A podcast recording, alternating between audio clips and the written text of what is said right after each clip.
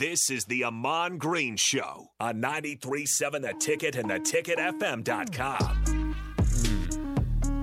What's up? We're back. Ahman, Ahman, my show. I try not to talk in third person. I always tell myself that. I will never do that. I got more common sense than that, and I was raised better than that.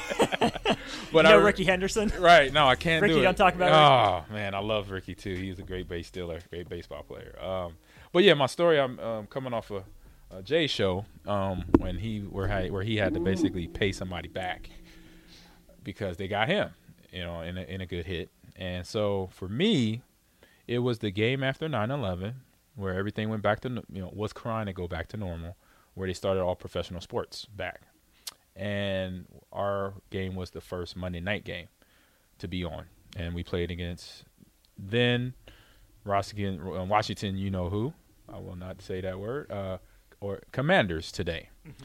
and mid game, and we're we we we're handling we we got this game in control, like we're up. I think we win the game 35 to 10 or something like that and we're at a point where we're like it's like 28 to 3 or something like that third quarter. Game's pretty much over. We so we score one more two times which we do. We score one more time game's over. And had this play. It was a 99 handoff solid where fullback leads me through the outside hole the nine hole will henderson love, love him to death fullback 20 grand strong goes the wrong way so the ball Oh. snap. I'm looking at Brett's face. He's looking at my face like, because he sees he sees Will go that way. He sees me going left. Like I'm going left. me and Brett are going left. Will's going right. And we're like, he looks at me and gives me the ball. Like here you go. you don't have a blocker. You deal with it. Your Right. problem. And so I get the ball, and it's like, you know, obviously two defenders waiting on me. You know, one that Will probably well, he would have probably took out both. He was 6'3", 255. He could have took out both, but nobody's there to block. So I'm out there stiff arming, getting something, try to get a positive yard out of bounds or out, up the yard, up the field. And then I get, you know, taken out of bounds. And as I didn't know I was out of bounds, so I was still throwing because I'm like, all these guys in my face, let me just fight them off with a stiff arm. And I caught one of the DBs, the safety, strong safety, um, right as I hit the sidelines. I was out of bounds and I hit him one more time, not knowing where I was at. And he goes off to me, calls me all out, my name. Da, da, da, da. I'm like, got you. I go back to huddle. I'm fuming, right? Mm-hmm. And I say to Brett, like I said, if I'm that cartoon, smoke I'm coming out of my eyes, my eyeballs are turning red. I'm mad because he cussed me out, right? And I'm like, Brett, I don't care what Coach Sherman calls in right now. Give me the bleep bleep beep ball right now. And he kind of looks at me. I'm like, I don't care. I'll take the fine. What? Give me the ball next play. Mm-hmm. And so he calls the play. He's like, all right. So I think he calls 66 handoffs also basically to going the other way, but just without the fullback because I think Will went to the sidelines because they changed personnel anyway. So I got the ball, like he hands it off, and I'm literally like like like Jay was describing. I missed out on things. I'll tell you in a second.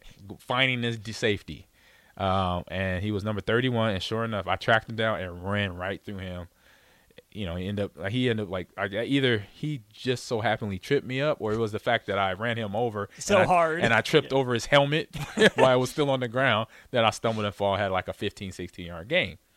You know, good game. You know, I go back and I don't think nothing. Plays go, you know, the game goes on. We win thirty five to ten.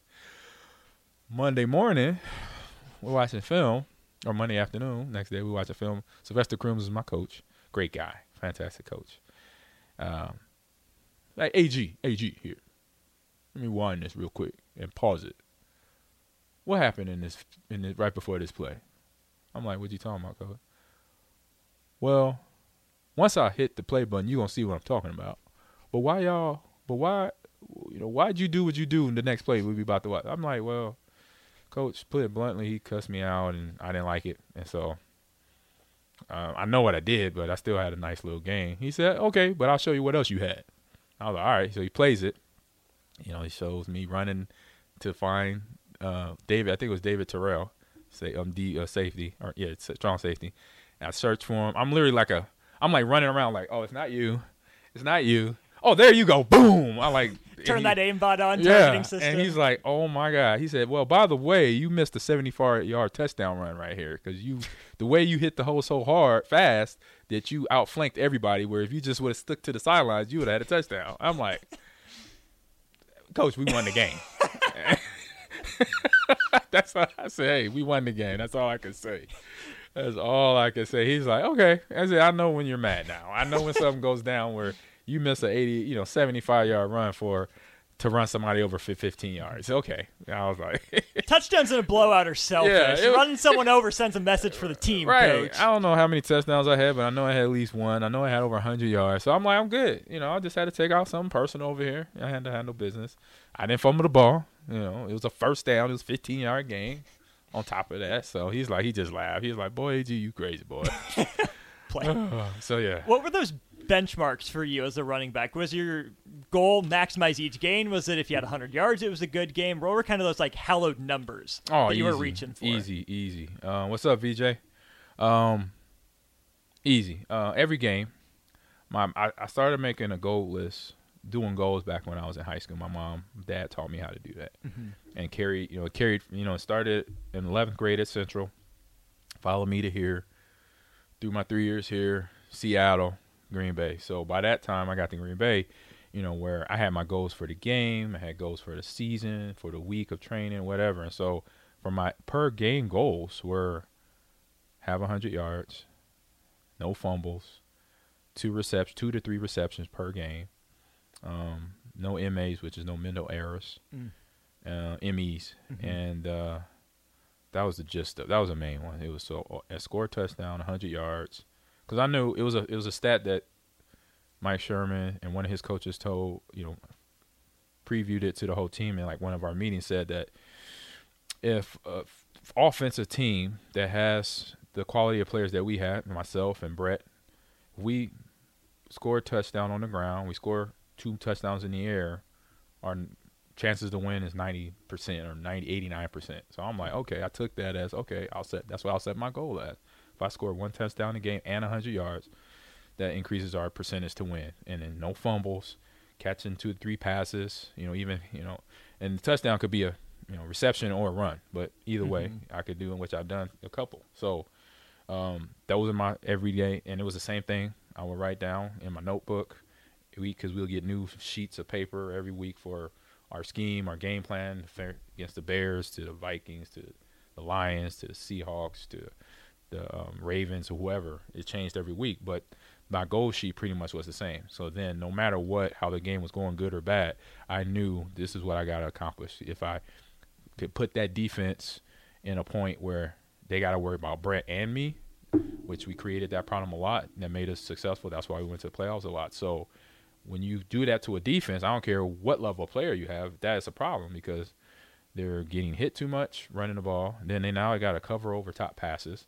We had Javon Walker and, and Robert Ferguson and Donald Driver that were speed demons. And then when you have that combination of them and then myself, um, backing up me was Lon- uh, Najee Davenport and Tony Fisher. And then uh, William Henderson was a fullback along with Bubba Franks are tight end. So Tight end, what did we decide? Three at Miami? yeah, he was 2001? third. He was probably second string. He was second string in that 0-2 game where they beat us up. Um, beat my Cornhuskers up. Our Corn- Cornhuskers up. Um, it was Shockey was the starter. Mhm. Then it was Bubba Franks, and then it was uh, Uh, Winslow. well Kevin Kellen Winslow Jr. Yes, I was like, when Bubba got to Green Bay in 2000, I was just like, that is. Well, actually, he was there in 2000, so but he was still. They were all there together, and I'm like, Mhm. you got Jeremy Shockey, you and Kellen Winslow Jr. Najee Davenport was on that team too. Yeah, he was in Najee Davenport. Yeah, I was just like, this is redunculous of the athlete of speed and this. Oh my good, that's oh my goodness, this is not good for the other team. Straight up. Straight up, We, we was- talk about, you know, oh, could the best college teams hang with the worst NFL teams?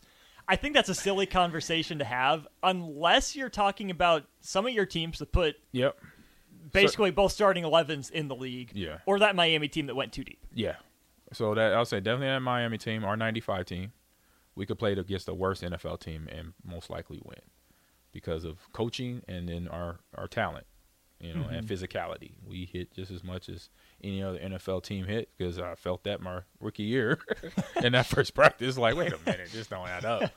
This don't add up at all. But no, it was uh yeah, it was those goals that I started doing back in high school. Actually, I was telling a story. I met, had a good meeting today with the Boys and Girls Club right down the street here with Kim Going. Shout out to Kim. What's up? Hey Kim. and uh and she was asking me questions about you know what I did as a kid to become the adult I am now. And you know, because they're thinking Boys and Girls Club, YMCA is already doing um, esports initiatives, and now the Boys Club is on that track, which is great. Great to hear. Um, and so we're working on a possible partnership with myself and my esports team at the university, and having our kids come over and like mentor the Boys and Girls Club kids. It'll be it's gonna be awesome. It's an awesome idea program. I was like, yes, yeah. That's I said I'm, I'm on board for that. So she's like, what was the things you were doing to get you where you are now? You know, that's eh, I know it started when you were younger, and I've talked about some of it already. But mom and dad, you know, with the goal sheet, that was 11th grade, and my mom sat me down one day. I don't know why, how we got into the conversation, but we just did. And she's like, "All right, this is what we're gonna do. Get a pen and paper. I'm gonna show you how to do this. You start with uh, your short-term goals, which short-term goals are uh, anything from like daily, basically from Monday to Sunday. Those are short-term. Mid-term goals are like from now to August, so two to three months away. Long-term goals is between now and two, three years from now, what you want to accomplish for yourself. And it could be school, it could be make money, it could be, you know, at that time, you know, education and all that, passing tests and going to college, what college you want to go to, and, you know, wanting to be an All American athlete, whatever. Write that down. And then what you do, the part of, the, actually, I just remember the part I left out with, with Kim is now I'm going to say it on air is she said, once you write them all down, read them in the morning and read them before you go to bed every day. Mm. Every day. So you wake up, you read it, it's in your head. You go to bed, it's the last thing you read, it's in your head. Because then eventually it's going to become a part of you. Right. You're going to be on whatever that list is. Some of the things on my list was get a good night's sleep, which, you know, seven, eight hours. Um, I was, I know my mom was a health fanatic along with my sister. So drink so many glasses of water. Um, and obviously being a kid, stay out of trouble. Yeah. uh, get good grades, you know, get have a 3.0 or above, you know, uh, graduate high school, uh, earn a scholarship, you know, before I knew I was coming here. Right. It was my 11th grade year, so I don't know, but I'm, you know, I'm hopeful. But earn a scholarship, and wherever team I go to, I'm gonna help that team win a national title. That was on my junior year high school list, and then the ones that were the long term, like the the college ones, carried over to my freshman year here. Once I got here, senior year and then freshman year here. So same thing was on there at the bottom. You know, I'm a freshman, and so win, help this team win a national title, um, be on the honor roll, which I was. Um, you know, be you know be a s- best teammate I could be to my teammates, stuff like that. And that was on my bottom three of my list because those were the long term goals. Everyday goals was getting eight hours of sleep, you know, passing my tests, showing up to class on time, all that stuff. So that kept evolving as I grew, grew older. You know, I get to Seattle, I get to the NFL.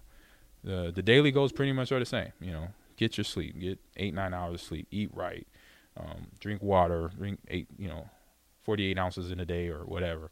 100 ounces. Now it's like 196 ounces in a day, which is a lot. That's my monthly intake. I don't drink enough water. It's a problem. I said, well, as active, you know, with me, I hit the weight room every morning, so I gotta get, I'm burning off, so you gotta replace that. So, but yeah, you gotta hit. You want if you, I say, if on the average, you probably want, on the average, a good number, say 60 ounces of water, or 60 ounces between water and H3O, which is in fruit, okay. and fruits like you know, all you know, apples, pears, cherries, strawberries, you know, um, and then anything, the fruit with the seeds, so like cherries with the seeds. Mm, anything okay. seedless, leave it alone. It's hmm. manufactured. It's not grown off the hmm. ground. Just think about that, Makes sense. because you always Okay. know as a kid, I had watermelons, all had seeds in them. Yeah. Now I see seedless. I'm like, hold up, Seedless grapes. that's not Yeah. normal. No, leave that stuff alone. It's for they say organic seedless. Yes, it's definitely man-made. I'm leaving it alone. So just stuff like that. My list would get more detailed and all that, and then you know, so that's where it got me to where I'm at. You know, it's sticking to that. And then the hardest part about that, and um, I can't. I just met him today, but he was uh, in the meeting. He said the hardest part. He actually said it to me. I was going to say it. He said it. He took the words right out of my mouth. He said it's the discipline to follow that list every day. Let's pause there. Yeah. Let's make that our last segment. Yep. We'll take one last break. We'll hit on discipline when we get back to the Ahman Green Show.